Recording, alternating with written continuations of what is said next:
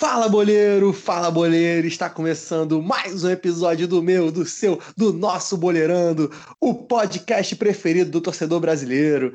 Estou aqui mais uma vez na companhia de Daniel Santiago para mais um episódio brilhantíssimo desse programa maravilhoso. E aí, Daniel, dá um salve. Salve. Não, zoeira, zoeira, que isso, que isso. Sejam todos bem-vindos aí, Marcelo, a mais um boleirão daí, mais um programa especialíssimo. Hoje a gente vai comentar um pouquinho aí sobre um debate que está no futebol brasileiro já tem um tempinho, né? Mas nessa última semana ganhou aí novos contornos, novos argumentos aí que podem ser utilizados, que é essa, esse debate aí entre estádio raiz e as novas arenas, esses estádios aí de cimento que construíram o Brasil e as novas arenas que vieram principalmente com a Copa do Mundo. Então a gente vai debater um pouquinho aqui nossas opiniões sobre os modelos de estádio, o que, que a gente prefere, o que, que a gente acha que é melhor para o futebol brasileiro. Então vai ser uma conversa bem bacana. Mas antes disso, né, vocês já sabem, tem que rolar a nossa vinheta. Então já vou chamar aí o Marcelo, porque é o Marcelo que toca pra vinheta. Toca aí pra vinheta, que hoje os pais estão on aqui, hein? Então bora, bora que a gente tá on e a gente não quer cadeira numerada. Vamos de arquibancada para sentir mais emoção. Então solta a vinheta mais emocionante do Brasil, editor! Boleirando, apresentado por Daniel Santiago e Marcelo Lopes. Então vamos dar início aqui a mais um programa. Vamos dar início aqui. Vai ser um, um, um programa bem conversa aqui, como se fosse aquelas conversinhas ali de, de bar mesmo, a gente conversando e tal, bem informal, realmente para expor nossas opiniões aqui. É, você também depois aí chega com a gente nos comentários, expõe o que você prefere, você prefere as arenas, você prefere os estádios mais raiz. Mas eu vou pedir aí para o Marcelo começar falando, porque essa semana, né, essa última semana, aniversário do Vasco, 122 anos. O presidente do clube, Alexandre Campelo, acabou anunciando né, que está com um projeto aí, junto com a W Torre, né, que é a empresa que também já administra o Allianz Parque, né, estádio do Palmeiras, está com um projeto aí para revitalizar São Januário, né, para dar aquela reformada, fazer um projeto grande né, em São Januário. São Januário que está ali situado no bairro de São Cristóvão, na cidade do Rio de Janeiro.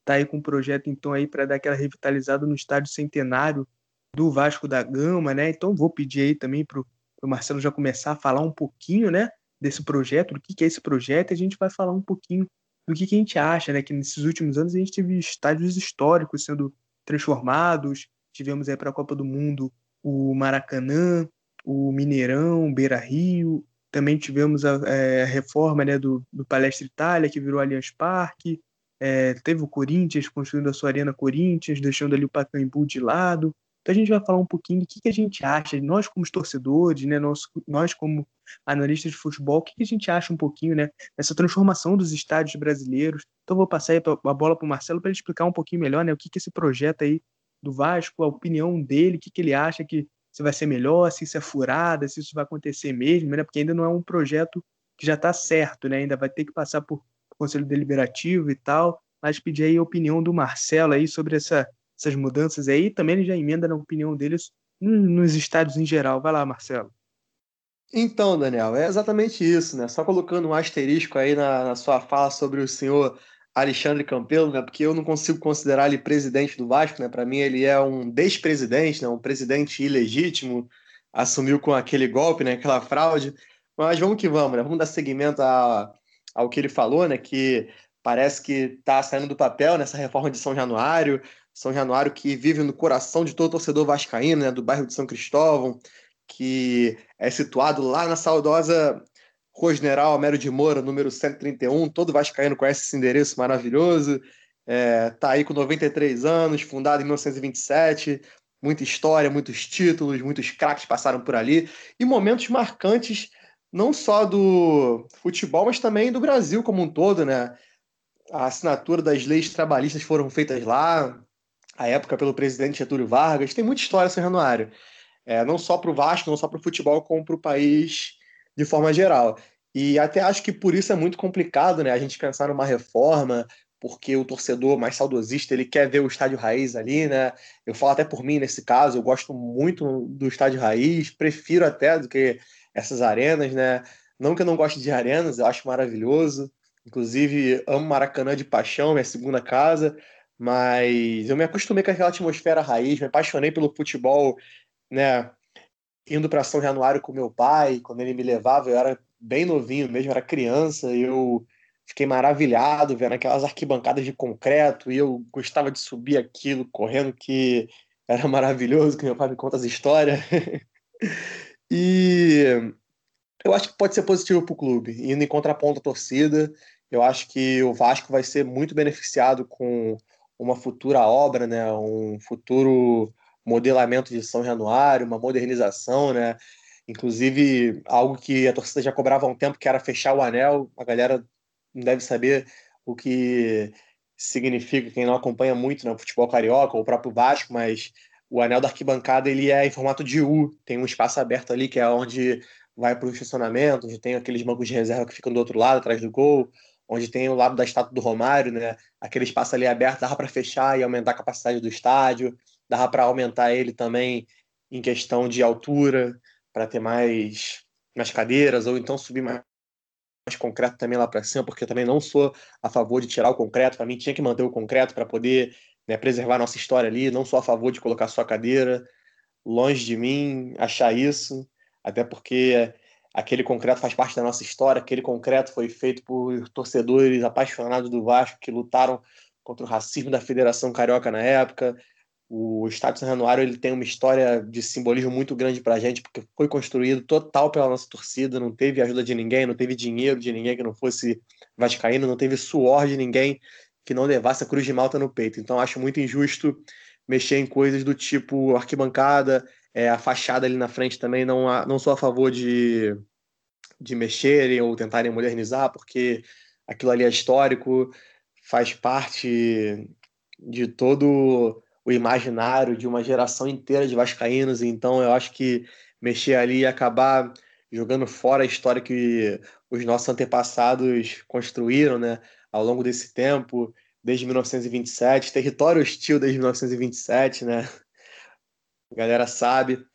E minha opinião é essa. Eu acho que pode ser benéfico para o Vasco, né? E como eu falei, estou indo de contraponto a torcida que, em, em sua maioria, né, tá desprezando total esse projeto eu, assim, de impulso também cheguei a desprezar, mas quando eu pensei melhor na situação que o Vasco se encontra hoje, eu entendi que é importante que aconteça, porque o Vasco, assim, falando no, no popular mesmo para todo mundo entender, precisa de dinheiro. O Vasco hoje deve para Deus e o mundo, né? Falando no popular de novo, e uma modernização dessas pode trazer eventos, vai aumentar a capacidade, consequentemente o público e a renda. Então, pode trazer mais sócios também. O Vasco pode fazer umas ações de marketing. Então, é, o Vasco ia gastar, né? Mas, pô, vai fazer com a W Torre, que é a mesma do Allianz Parque, que é um estádio maravilhoso, né? Uma arena incrível, que inclusive a gente vai falar um pouco melhor sobre uma classificação das arenas aqui no Brasil, né? Que tem um órgão que gere isso. Para você que não sabe, vamos falar um pouquinho mais sobre isso adiante.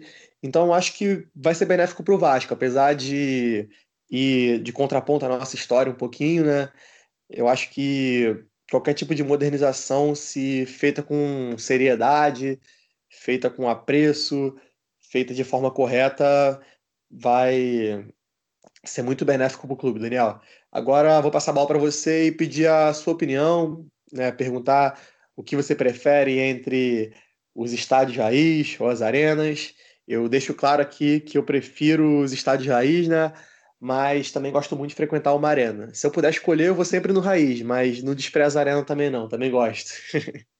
então pega esse passe aí, Daniel. Peguei o passe, dominei aqui, já vou sair jogando.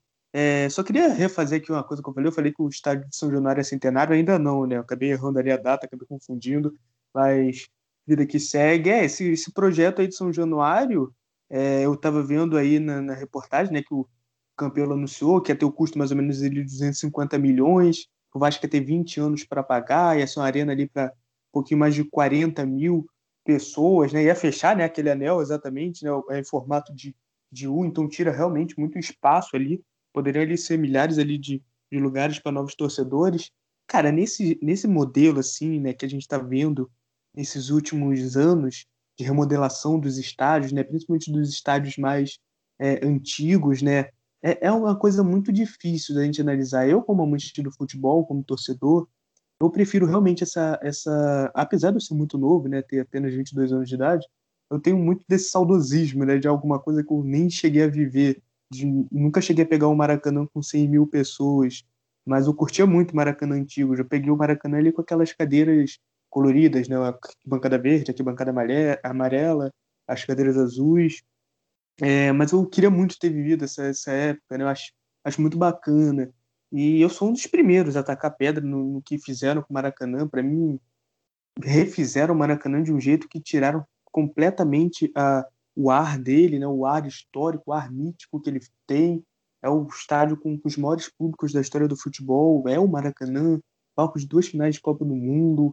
É, eu sempre tenho um pé atrás com esse tipo de modernização em estádios históricos, né? Como aconteceu, por exemplo, com o Allianz Parque. Eu não sou palmeirense, eu não sou nem paulista, né? não tenho nem que aqui que me meter falar pela torcida do Palmeiras, mas eu pessoalmente, né, como admirador de futebol, apesar de eu achar o Allianz Parque um baita de um estádio, um estádio muito bonito, eu acho que nessas arenas construíram uma das mais bonitas. É, eu fico muito com o pé atrás, sei lá, cara. Eu achava o Palestra Itália, o antigo Palestra Itália, muito bacana, um estádio muito maneiro. Mesma coisa que aconteceu, por exemplo, lá no Olímpico. Até hoje, eu acho que é um crime que fizeram, né? Realmente, falando de novo aqui, né? Eu não sou torcedor do Grêmio, não sou gaúcho, né? Eu não sei o que a torcedor do Grêmio acha, mas eu aqui, de, vendo de fora, né, como admirador de futebol, acho um crime. O Estádio Olímpico era super bacana. Não querendo do Grêmio não seja, o Grêmio do Grêmio é muito, muito bonito também. É, já passei, é, um, quando fui do Rio Grande do Sul uma vez, já passei assim por fora. É uma arena totalmente enorme, ali, gigante, linda por fora. Mas sei lá, aquela atmosfera que eu via no Estádio Olímpico, só pela TV, eu já imagino que o torcedor gremista viveu ali, eu já imagino o quanto histórico não é aquele, aquela arquitetura, né? Não é só o campo em si, é arquitetura, você aproveitar tudo, aproveitar o tipo de cadeira, o tipo de arquibancada. O que eu acho que deve acontecer nesse estádio, sim, uma modernização. Você, às vezes, trocar ali uma cadeira que está quebrada, né? No, no estádio que tem a cadeira, né? No de cimento, é, você fazer aquele, aquela, aquele upgrade ali legal, sempre tá na manutenção, é, tentar colocar, por exemplo, um, um, teto, né? Esse projeto de São Januário vê isso, né? Colocar ali um teto, que eu acho que não é legal, né? Apesar de ser meio raiz, mas não é legal o, a galera ir para o estádio em dia de chuva e tomar uma chuva na cara, né? Então, o que eu acho que eu defendo né, nesse estádio raiz é essa modernização, assim, sem mudar totalmente a característica. Porque o que fizeram com, lá no Grêmio? botaram abaixo ali o Olímpico, construindo uma arena nova. No Palestra Itália, botaram abaixo o Palestra Itália e construíram uma arena nova. Eu não sou muito fã disso. Eu acho que a história do futebol brasileiro podia ser preservada de um modo melhor. Óbvio que a gente vai sempre tem que avançar, a gente vai ter que criar arenas maiores. São Januário a gente sabe que tem é, capacidade para 20 mil pessoas, a gente sabe que um, um, um, time com uma torcida do Vasco, né, que a torcida do Vasco muito bem atuante, a gente viu né, naquela campanha dos sócios ano passado, uma torcida que realmente compra a ideia, então, você, por exemplo, ter 180 mil, 170 mil sócios, como foi o Vasco ano passado, né? E ter um estádio só para 20 mil pessoas, é difícil, né? Até para você engajar o sócio. Você tem que ter um, um estádio com, com, capacidade maior. Então, acho, por exemplo, uma boa ideia você fechar aquele U, tentar remodelar ali um pouquinho a arquibancada, é, tentar fazer um teto ali legal para a galera, não afastar a galera também em dia de chuva, abrir um estacionamento, né? Para a galera ter a opção de poder ir de carro também, porque a gente sabe que São Januário é difícil acesso, né? Eu estudei ali em São Cristóvão por anos, eu sei o acesso para chegar ali no estádio é bem difícil, é muito longe das, das estações de trem, de metrô, tem poucos ônibus que passam por ali. Então, ajeitar essas coisas pontuais, mas não mudar é, a arquitetura toda, como, por exemplo, foi no Maracanã. Muitos estádios são históricos, né? Tem a, a fachada tombada, né? Então, não vai mudar por fora ali, como foi, por exemplo, no Maracanã, mas por dentro mudou tudo. E eu, como torcedor, eu, como admirador de futebol, amante do futebol, que consumo ali é, vou ao estádio periodicamente, para mim não me agradou a, a, reforma do Maracanã, apesar de hoje estar tá confortável. Mas dá para você fazer um estádio confortável, seguro, sem simplesmente apagar tudo que o que era aquele estádio, toda a arquitetura que, ele, que era aquele estádio. Eu ia para o Maracanã, poxa, era super legal, você ir na arquibancada, no, no, no intervalo do jogo você dá a volta na arquibancada para poder ir para a arquibancada lá do outro lado, para você poder acompanhar o segundo tempo com o time atacando ali. Era um, um, era todo um ritual, você ir no Maracanã, tinha é, ali as rampas e tal. E acabou, né? Acabou, setor... mudou muito a setorização. Acho a setorização hoje do Maracanã péssima. Você fica preso a um setor do estádio, você não pode andar. o estádio Maracanã é um dos estádios mais divertidos que existia. Então, é, por exemplo, acho, dando esse exemplo do Maracanã, eu sou meio contrário a essa reforma completa, né? Nos estádios, nesse estádio estilo como raiz, estádio antigo. Eu curto muito, cara. Eu curto muito o, o Maracanã ainda. Eu continuo indo. Acho que é uma, arena confortável, né? É, apesar de eu não ficar sentado durante o jogo, as cadeiras são confortáveis, o acesso é confortável, é muito bom. É um local que, por exemplo, os banheiros são bem feitos e tal, mas me falta né, essa, essa paixão de torcedor, acaba me, me fazendo falta esse Maracanã antigo e tal. E aí a gente tem, por exemplo, aqui no Rio de Janeiro também, o Estádio das Laranjeiras, do Fluminense, né? Estádio histórico também, centenário e tal, primeira casa da seleção brasileira, e que tá ali praticamente caindo os pedaços. Tá ali, não tem jogo desde 2003, estão com projetos de revitalização. E aí, por exemplo, nessa situação de Laranjeiras, né, é, é uma situação diferente, porque é um estádio que não pode nem é, ter público. Não é que nem São Januário. São Januário ali, quarto domingo, quarto domingo tá tendo jogo. Laranjeiras é uma coisa que você tem que fazer uma obra, porque senão vai ficar um estádio parado, vai ficar um estádio fantástico. Mas aquela coisa, você quer fazer, que vai fazer reforma, não mata o estádio, não muda completamente o que ele é. Tenta adaptar ele ali, o, o que der, tentar fazer, destruir, é, destruir não, a, tombar ali, são duas arquibancadas hoje ali que, que, são feitas, também em formato de U, né, como São Januário. E aí o projeto também é, rever, é ver, tentar fechar ali para dar mais espaço. Então você tentar, sei lá, só dar uma mudada nas arquibancadas e tal, que dizem que, que, que as arquibancadas de cima já estão ali quase caindo, sei lá. Então você dá aquela mudada ali, mas tentar não tirar o espírito do estádio, né? tentar não matar né? tudo aquilo que os torcedores anos e anos acabaram é, vivenciando, acabaram amando, porque tá ali no imaginário do torcedor. O torcedor se acostuma assim com a arena. Os torcedores do Grêmio hoje já devem estar acostumados com a arena do Grêmio. Torcedores do Bahia com a Fonte Nova, os torcedores do, do Corinthians com a Arena Corinthians. Esse ponto do Corinthians também é outro que eu acho que, que apesar da Arena Corinthians né, ser muito linda, é, é uma arena muito bacana, é o gramado perfeito, a torcida do Corinthians adorou, mas aí entra também nessa questão, né, que depois a gente pode até abordar também um pouquinho mais, do quão caro foi essa arena para o Corinthians. Praticamente se tornou uma arena impagável. Hoje o Corinthians está correndo atrás aí, está tentando, tá tentando vender até a alma para conseguir pagar esse estádio, porque ficou desesperado, entrou naquela vibe de não, tem que ter um estádio, tem que ter uma casa. É, aí entrou na, na, na, na situação né, dos rivais, já o Corinthians não tem estádio, então não é time grande. Aí eles quiseram correr atrás disso para conseguir fazer arena, e aí fizeram de qualquer jeito, amarraram qualquer contrato e hoje estão devendo mais de 800, 900 milhões, sei lá quanto é que estão devendo, mas estão devendo milhões de reais, 600 milhões, se não me engano. Estão devendo 600 milhões de reais de um estádio superfaturado que foi orçado em 600 milhões e foi construído por 1 bilhão e 200.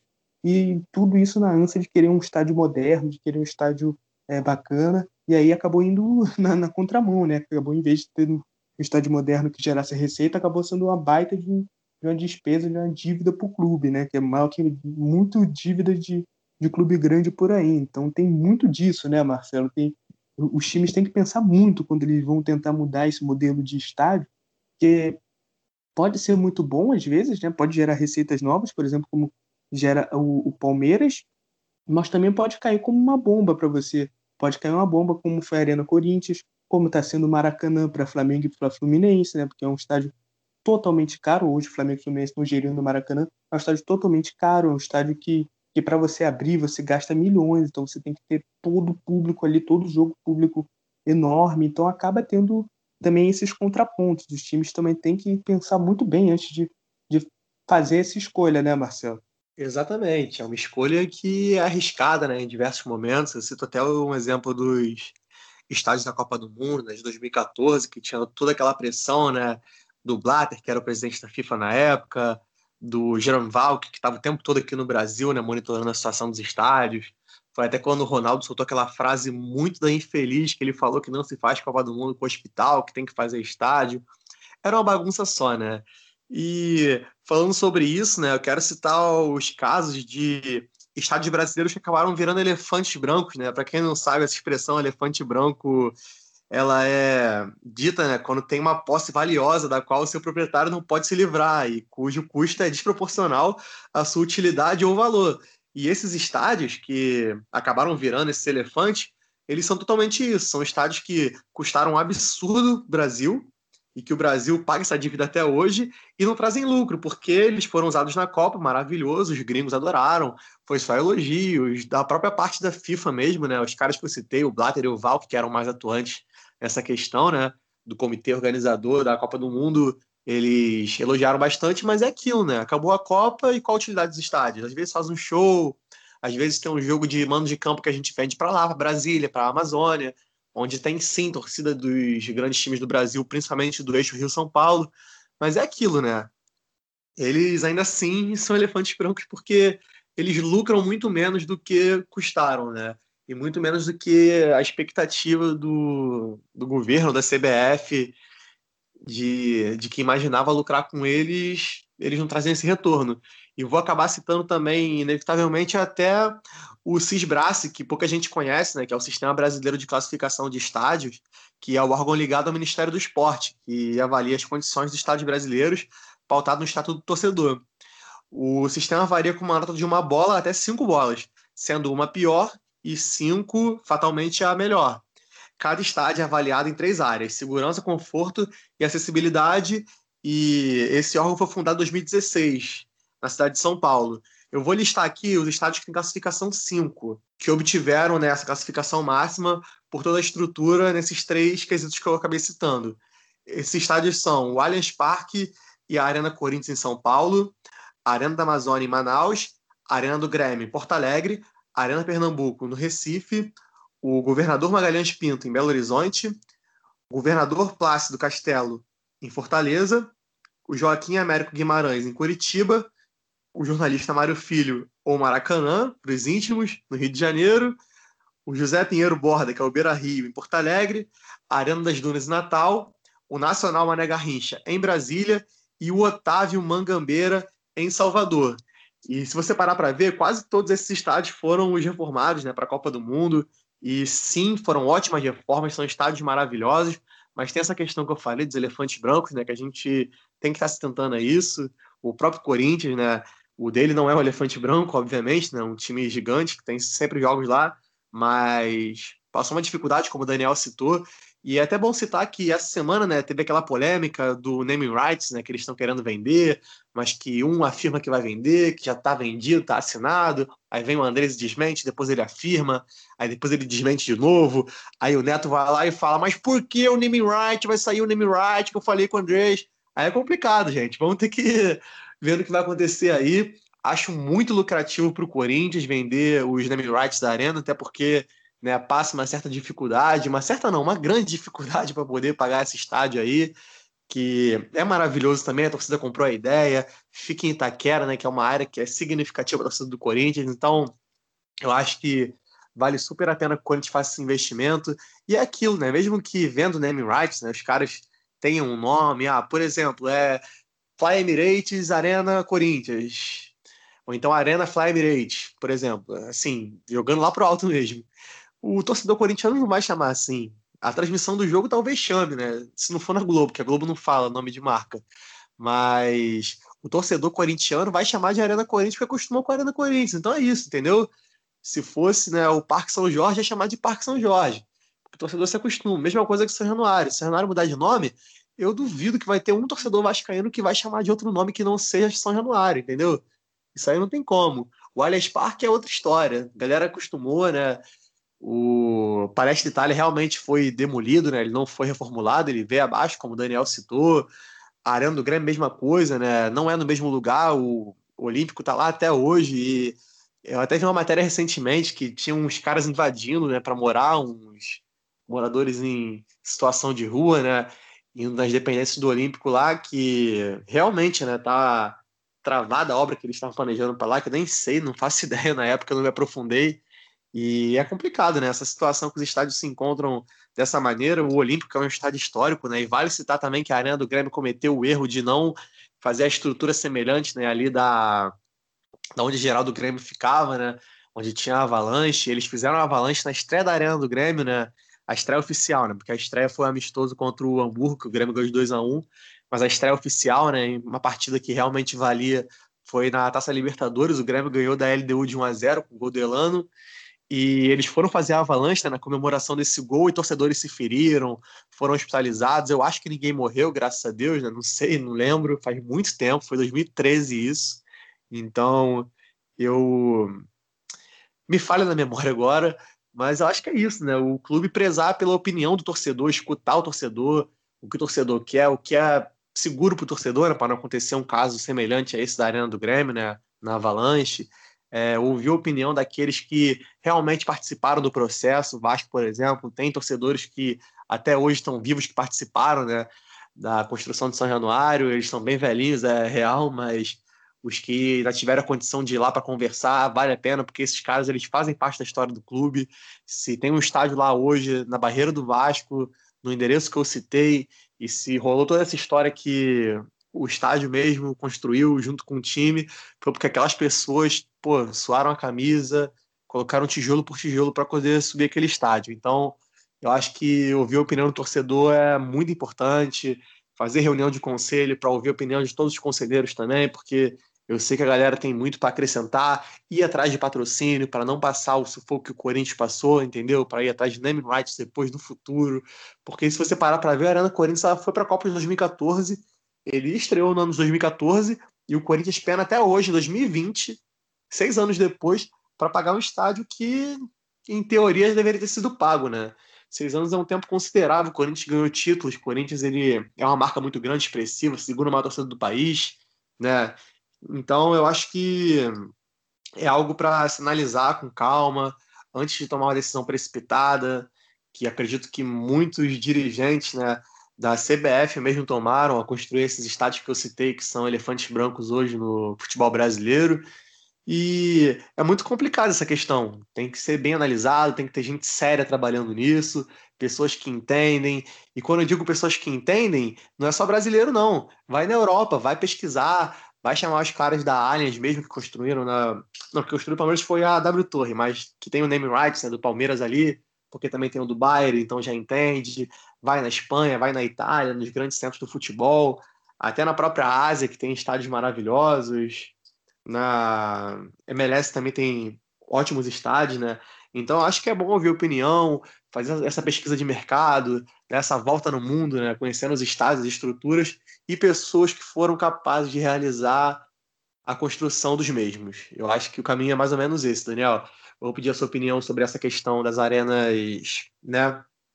Terem se tornado elefantes brancos e se você pensa em alguma solução ou se você pensa parecido comigo nessa questão de que foi muito precipitado, foi imediatista por parte da CBF, do comitê organizador da Copa do Mundo na época, né? Eu vou passar a bola para você e ouvir sua opinião, Daniel. Então, cara, é realmente é complicada essa situação, né? Teve arenas aqui que deram certo. Realmente a Arena Corinthians foi uma arena que deu certo, uma arena bonita, né, em questão assim de, de público, né, em questão de aceitação do público, foi a arena que deu certo, mas teve todo esse problema, né? Foi a arena totalmente superfaturada, praticamente foram duas arenas construídas, né? Porque foi orçada em 600 milhões e pagaram 1 bilhão e 200 no final, né? Então foi o dobro.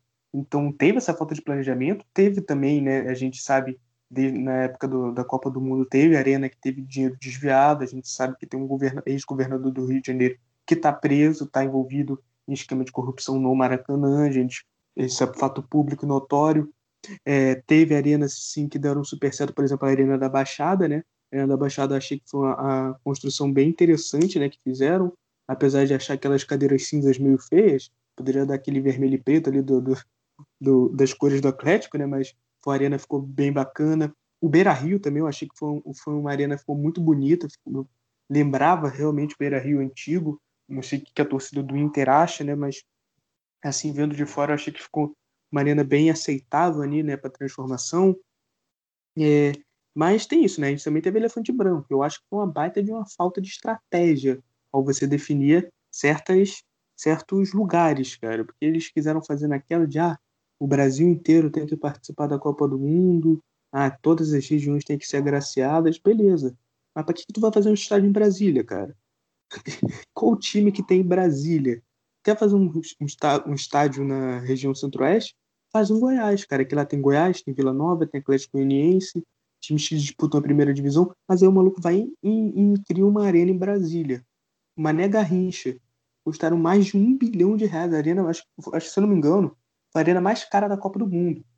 Para que que você vai fazer um, um, um, raio de uma arena em Brasília, que não tem time, para ter que viver de Flamengo jogando lá, para ter que viver de Vasco jogando lá? E aí não dá, né, cara? Aí você vem e faz também uma arena na Amazônia. Qual time que tem na Amazônia? Ali na região norte, bem do lado tem um Pará, com Remo, com Paysandu, poderia ter reformado o Bangueirão, mas aí não. Aí entra nessa falta de planejamento. Aí achava que o futebol ia se desenvolver porque ia ter uma arena enorme lá. A Arena Pantanal, se bobear, não tá nem pronta ainda, cara. Pra que que fizeram o estádio no Mato Grosso? Não é questão assim de, ah, vamos tirar o Mato Grosso da Copa do Mundo, ah, o pessoal da Amazônia não tem direito de receber. Mas é estratégia, cara. Teve muito dinheiro público rolando. Pra que que você vai fazer um estádio no Mato Grosso, sendo que não tem time grande, não tem time de primeira divisão no Mato Grosso, cara? Tem um time de Goiás, tem time lá no norte, tem time no Pará, né? O Remo, o Paysandu, estão sempre lotando estádio. Aí fizeram dois elefantes brancos lá. A Arena Amazônia hoje, pelo menos, é ocupada pelo futebol feminino, né? Antes da, da, da parada para a pandemia, rolava jogo de futebol feminino lá do time é, de Manaus. Então, ali, pelo menos, criou-se algum, algum público local, né? Mas não tem, cara. Você vê outras arenas, por exemplo, é Pernambuco. Pernambuco tinha três estádios: Ilha do Retiro, que é do esporte, o Aflitos do Náutico o Arruda do Santa Cruz. Para que raios vai construir uma arena em Pernambuco? Já tem três estádios ali, os três times têm estádio ali. Então, cara, é, é pedir para ser elefante branco, é pedir para não ter movimentação, sabe? É falta de planejamento. E a gente teve isso. Mas a gente também tem que focar, assim, né? Não, pode ser injusto, a gente tem que focar no, nos modelos certos. Esse modelo da arena do, do Palmeiras, para mim, é um, é um modelo que divide opinião, né? Do ponto de vista financeiro, um modelo muito bom, porque o Palmeiras não gastou um centavo para construir, a W Torre construiu, e aí ela tem o direito de concessão ali de, de ser a dona do estádio, entre aspas, por 30 anos, né? É, o estádio foi construído em 2014, foi inaugurado em 2014.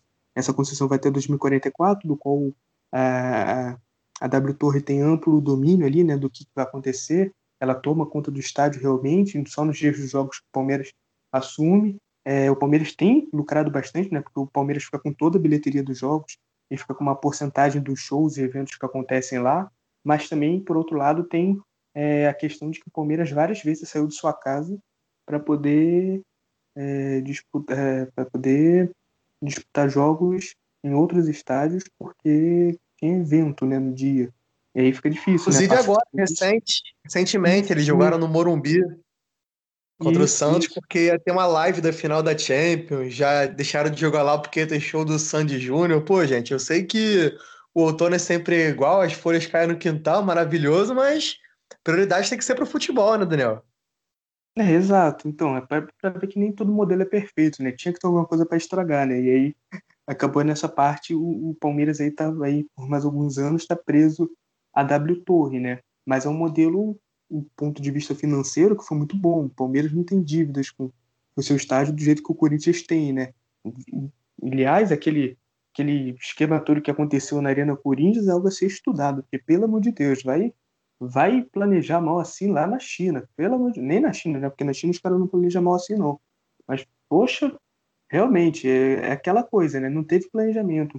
Queriam construir um estádio a qualquer custo. Ah, a gente tem que ter estádio, a gente tem que ter estádio. Ah, os, rivais fazem piadinha que o, que o Corinthians não tinha Libertadores e não tinha estádio, então a gente tem que fazer um estádio, não sei o quê. Não tiveram planejamento e agora estão aí é, tendo que vender name rights, que está há seis anos para vender, não conseguiram vender. Então é muito difícil, né? Tem que ter planejamento, é algo que no Brasil aparentemente não tem, né? Tá tentando ter aí né, de uns três, quatro, cinco anos para cá, tá tentando é, alguns times aí tentando se planejar, né? É, mas é, é, é difícil nessa né, questão. A gente também tem alguns estados aí que alguns estádios antigos, né, que sobrevivem a essa modernização, né? A gente tem o Morumbi, tem a Vila Belmiro. Todo ano eu vejo que a Vila Belmiro vai passar por obra, até agora não passou, né? Mas também é um estádio muito histórico, que para mim é aquela coisa, aquele tipo de estádio que para mim não pode ser modernizado, você pode montar uma arquibancada ali ou outra, mas você demolir ele para subir um novo, para mim vai ser um crime contra o futebol brasileiro, porque é um estádio histórico, centenário, lar do Pelé, lá do, do Santos, né, um dos maiores clubes do Brasil. É, tem o Morumbi, que também eu acho que é aquela coisa que poderia passar tipo São Januário, é um estádio que não tem teto, né, então em, em dia de chuva se afugentam os, os, os, torcedores, né, os torcedores não vão para o estádio, então, sei lá, faz um teto ali, dá uma reformada ali ou outra, mas para mim também não, não pode mudar completamente, é um estádio completamente histórico para o futebol brasileiro, então a gente tem muito dessas questões é, no futebol brasileiro, né, aqui no, no, nosso país, né, em questão de estádio. Eu acho sim que a gente tem que sempre tentar buscar o máximo de segurança possível, o máximo de conforto para o torcedor. É ter conforto, não é ser modinha, não é ser Nutella. Você não tem que ir para estádio para sofrer, você não tem que ir para estádio para ficar exposto à ferrugem, a, a pegar um teto no meio da vida. Eu acho que tem que ter segurança sim, tem que estar tudo bonitinho, mas você tem que aliar, cara. Você tem que aliar essa segurança com a tradição do nosso futebol. Não vai ser porque a gente tem um estádio, por exemplo, como São Januário, que o Vasco não vai para frente. Óbvio que não, o Vasco é o que é, muito por conta do, do que São Januário representou para a história. Então, é você tratar bem São Januário, né? Tá, tá, dando exemplo aqui de São Januário, porque tá mais recente essa mudança, mas você tratar bem ele São Januário. Então, ah, tem problema?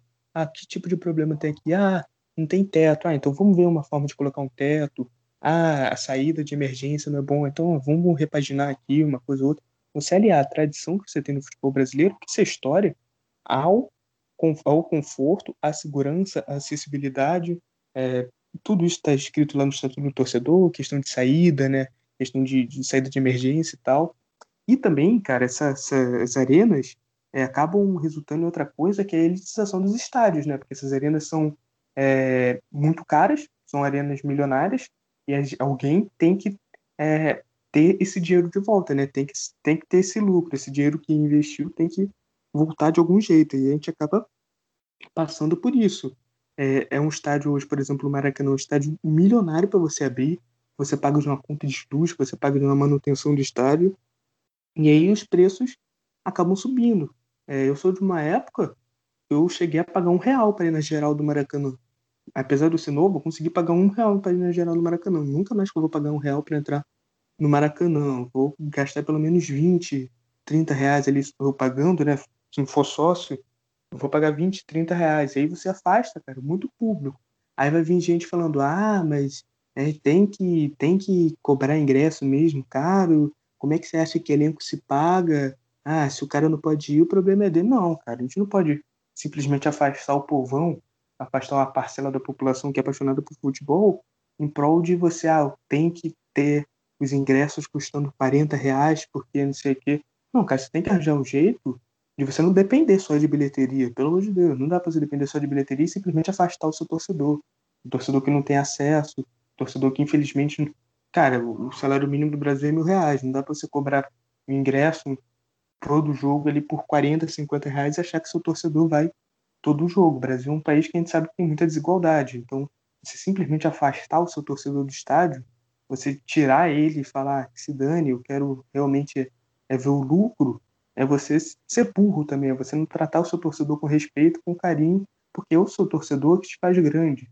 Ao torcedor, por exemplo, se hoje o, o Flamengo é, é gigante aí, está conquistando Libertadores, por que, que ele está fazendo isso? Porque ele tem dinheiro, tem dinheiro de transmissão, tem dinheiro de patrocínio. E por que, que ele tem essas verbas tão grandes? Porque ele tem um torcedor, uma torcida enorme. Você não vê, por exemplo, o Fortaleza, que tem uma torcida menor, com esse tipo de direito de transmissão, com patrocínio do jeito que é, porque a torcida é menor. Então a gente, o, o, os times têm que tratar o torcedor realmente como o, a parte vital, a parte mais importante. O, o seu time vive para o torcedor e o torcedor acaba vivendo para o time.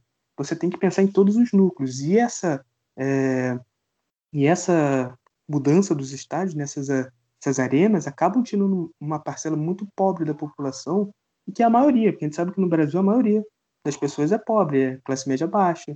Então você vai afastar, simplesmente afastar, dizer que o futebol, que sempre foi o, o, o futebol do povão, é, e aí simplesmente parou. Aí não dá, né, cara? Você simplesmente vai afastar. E aí essa questão acaba sendo muito difícil, né? Como você vai equilibrar, é, você não afastar, né, seu torcedor, a camada mais pobre da sua torcida, que por muitas vezes é a maior, né? E como você vai tentar é, conseguir lucro com a sua arena, né? Que são arenas totalmente caras hoje, né? A gente sabe como é que é o como é que é o padrão de, de gastos, né, da arena, quanto, quanto elas custaram, quanto o time vai ter que ter o retorno, né? E aí dá até pra gente traçar um paralelo aqui, já vou fazer até um merchan aqui do Marcelo, que o Marcelo fez um, um texto muito bacana, né, sobre isso, né, sobre esse afastamento das camadas mais pobres do estádio, que acabam tirando, né, essas novas arenas, que é o texto Ladrão Devolve Futebol Povão, tá até lá no nosso Instagram, se dá uma baixada lá, você vai achar que, que ele fala um pouquinho, comenta um pouquinho disso. Então, essa questão das arenas, né, é, não são só é, a questão financeira, né, a questão estética, né, mas também tem essa questão social por trás. É algo que os clubes, né, é, têm que pensar, né, enquanto clube social que eles são, né, que eles estão inseridos numa sociedade, eles têm que pensar se eles querem fazer um clube só para gente que pode pagar seus torcedores de 100 reais por mês, que pode pagar o ingresso de 40 reais por jogo, né, toda quarta e domingo, ou então se eles vão abrir para todo mundo, porque é muito mais, é, para mim, né, pelo menos na minha opinião, muito mais lucrativo você ter aí 5, 6, 10 milhões de pessoas sempre estar tá ali é, consumindo, né? Você não necessariamente no estádio, porque a gente sabe que os estádios não vão comportar tudo isso, mas você ser um clube acessível, você ser um clube realmente do povo, que tenha é, materiais, né? Tenha camisas, por exemplo, tenha é, essa questão de torcedor, né? Camisa, copo, essas, essas parafernália toda que tenha preço acessível, você vai ser um clube que vai querer vender ali para uma bolha que você sabe que vai poder pagar 250 reais numa camisa. Então, tem muito disso, né, Marcelo? Então, acho que a gente já falou bastante né, disso hoje, acabei me alugando, mas é que é um assunto bem legal da gente conversar. Um assunto que também é muito importante, né? Porque tá aí, né, depois que acabar essa pandemia, que puder voltar aos estádios, a gente vai estar sempre presente aí toda quarta e domingo, vendo, né, ao vivo isso, né, essa transformação dos estádios, a gente vai poder ver daqui a alguns anos, né, o que, que vai acontecer com o São Januário, então é um debate bem interessante.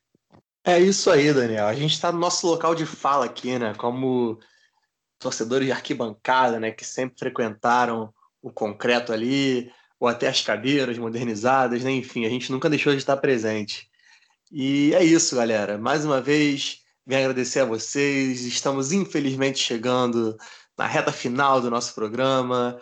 Já estamos nos acréscimos, então fico agradecimento a toda a audiência de vocês, não só nos podcasts, como nas lives as transmissões de jogos na Rádio Boleirando, a melhor transmissão de Champions League, Campeonato Brasileiro, Copa do Nordeste, estaduais, de tudo. A gente está dominando.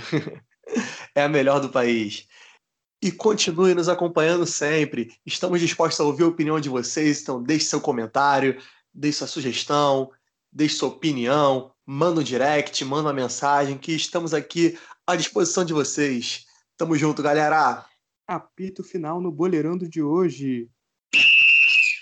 Valeu, galera. Valeu, pessoal, por ter ouvido aí mais um podcast Boleirando. Toda semana a gente tá aí com nossos podcasts. Toda quinta-feira a gente tá com podcast novinho. Semana que vem também a gente tem um assunto aí que promete. Vocês vão saber semana que vem, então já fica aí com esse suspense. Não deixe de seguir nossas redes sociais, né, para saber tudo que tá acontecendo com o Boleirando. É, então já, já se liga aí, ó no Instagram, arroba boleirão do underline real, também é assim no Twitter, boleirão do underline real, no YouTube, no Spotify e no Facebook, Boleirão do Futebol Clube. Não deixe de seguir a gente, não deixe de curtir, não deixe de dar like, de compartilhar com teu amigo, com teu pai, com tua mãe, com teu avô, com teu namorado, com teu namorado. Então é isso, vamos fazer esse boleirão daí, chegar nesse Brasilzão imenso. E por hoje é só, galera, e até a próxima, boleiros e boleiras. Valeu!